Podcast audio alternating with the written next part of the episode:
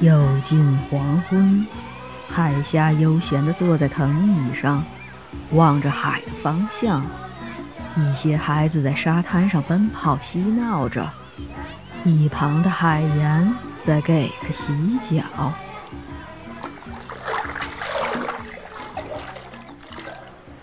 海岩，你让我躺着就行了，何必每天把我搬来搬去的？你啊，终于安静了。但是这样子一动不动是会长褥疮的，又不会疼。不是疼的问题，长了褥疮就不美了。你应该不想变丑吧？张海岩倒掉洗脚水，跟着海虾一起眺望大海。唉，这个拱门太像洋人的建筑也不好，本地的客人都不敢进来看货，生意难做。干娘那边还是没有消息吗？张海岩一边帮海虾按摩脚，一边摇头。不仅没有消息，连响都不发了。如果不是前几年存了一点点钱，现在已经要饭了。电报呢？唉，张海岩伸了个懒腰，没有回音。听说玉溪已经全面控制了漳州，你说干娘会不会受牵连？会不会已经解散了？如果真的解散了，你准备怎么办？可是我们除了做特务，什么都不会，总不能每天卖面具吧？现在兵荒马乱，做特务总比做画家要容易吧？嗯，不然去英国找马继业。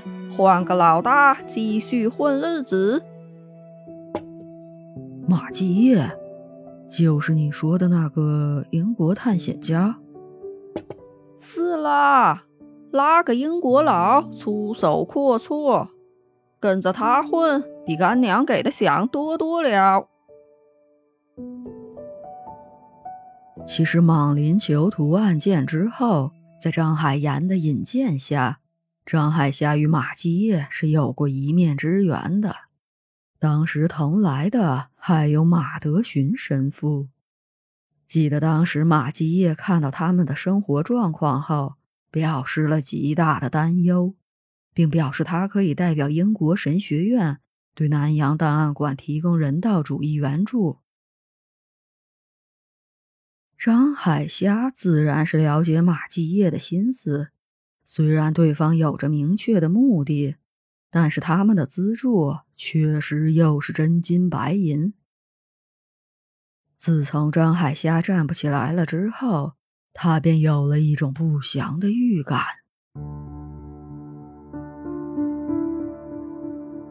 攀花海礁案表面上看来似乎是军阀之间的争斗砝码，而实际上。也许有着更为不可告人的密谋。那次事件之后，他们就跟干娘失联了，这不得不让他往更深一层的地方思考。为了表示自己的诚意，张海霞与马继业进行了二人密谈。没有人知道他们之间究竟说了什么。张海岩当时还觉得奇怪，第一次见面的两个人，有什么话是非要背着人说的？只是他不知道，他的这个兄弟为了他可是操碎了心，哪怕在他不在了的日子里，依然庇护着他许多年。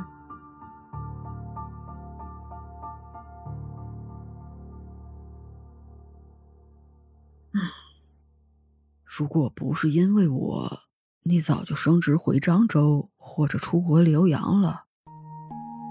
瓜老喂，钱买生气是我害你，之前一起来，现在就一起回。对了，东街口那个算命先生给你算命讲讲，腿他也能看好没？他说治不好。说我快要死了，而且死了都不会安生，会变成妖怪。唉，不过不是死在腿上，是死在其他事情上。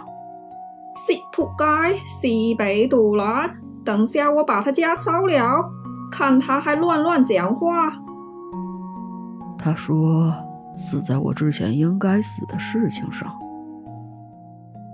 张海霞默然，忽然又想起了一件事情。对了，你看看这个，是不是和我们之前推测的一样？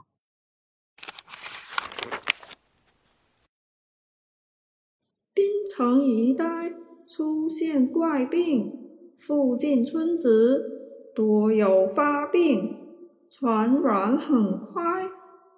发病初期。病人身上多发血泡，这、这、这是鼠疫。虽然没法想，但南阳档案馆还是有自己的职责。现在南阳通传便利，每天有上千人来往马六甲和中原大陆。如果真的是鼠疫，那么很容易传播到世界各地。你要不要去看看？秉城是不是那个家伙的地盘？对，就是那个家伙。所以你此去千万要小心。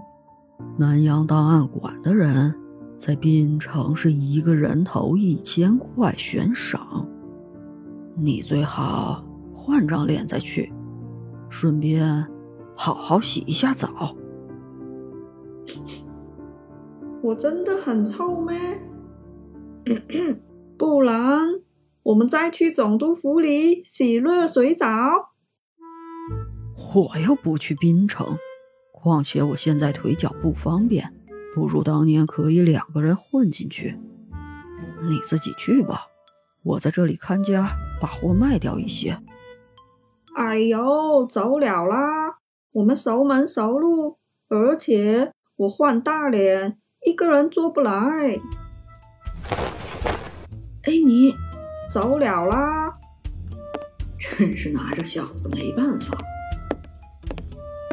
张海岩扛起虾仔，把他塞进轮椅，强行推出了门。他发现这几年虾仔变得听话多了，要是早些年这样该多好。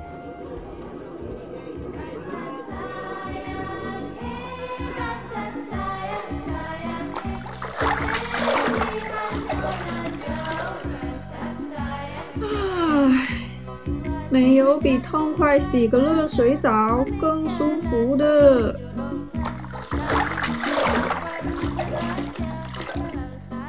自从那件事之后，张海岩就时常觉得自己还在幻境里，尤其是当他发现又做错事的时候。如果生命真的有再来一次的机会，是不是一切都会变得不同？他是否可以真正意义上拯救虾仔？是否可以让他的余生不再受苦？是否真的可以逆天改命？张海岩本来是不信命的，然而遇到的离奇的事情多了，他不禁开始怀疑自己究竟为什么要成为现在这个人。